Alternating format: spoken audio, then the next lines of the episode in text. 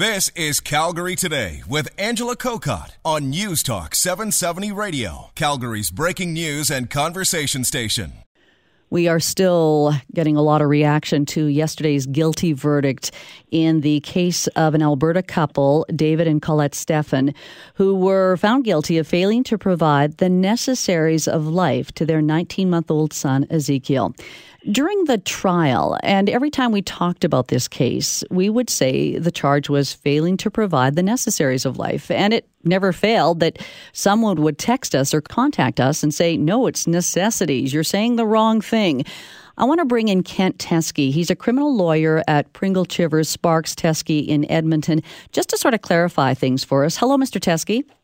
Good afternoon. It is, in fact, failing to provide the necessaries of life. Am I right so far? Yes. Now you have to tell me what it actually means. Well, there's kind of two parts of it here. The criminal code um, creates a duty on certain groups of people uh, to act in the best interest of others, and, and one of those enumerated uh, groups is parents or foster parents or guardians to care for or provide the necessaries of life for somebody under the age of 16. So there's a legal duty to uh, effectively act. Uh, and if you don't act, uh, the way the criminal code reads is the failure to perform the duty endangers the life of the person to whom the duty is owed or is likely to endanger the health of that person permanently. So the criminal code says there's a duty and if you fail to meet that duty, uh, you can be subject to, to a criminal charge here. Uh, and, and that's effectively what the charge is at the end of the day. How do you define necessaries then?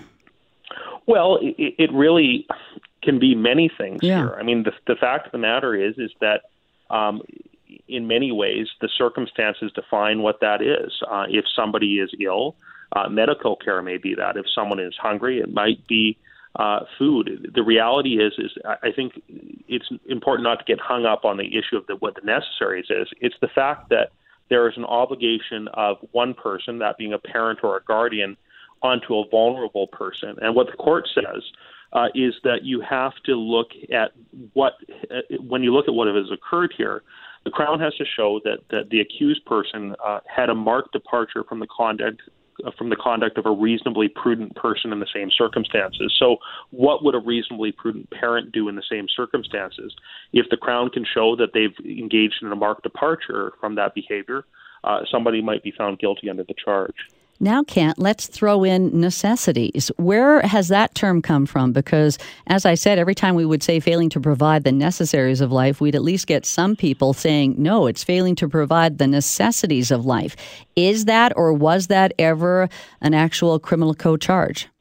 Well, it's not how the, the section of the code reads. I mean, the, I think in many ways it's a function of of uh, a term of art here, and, and the fact that necessaries is not a word that we use in in in modern parlance, uh, and this is a charge that goes back over a hundred years. So.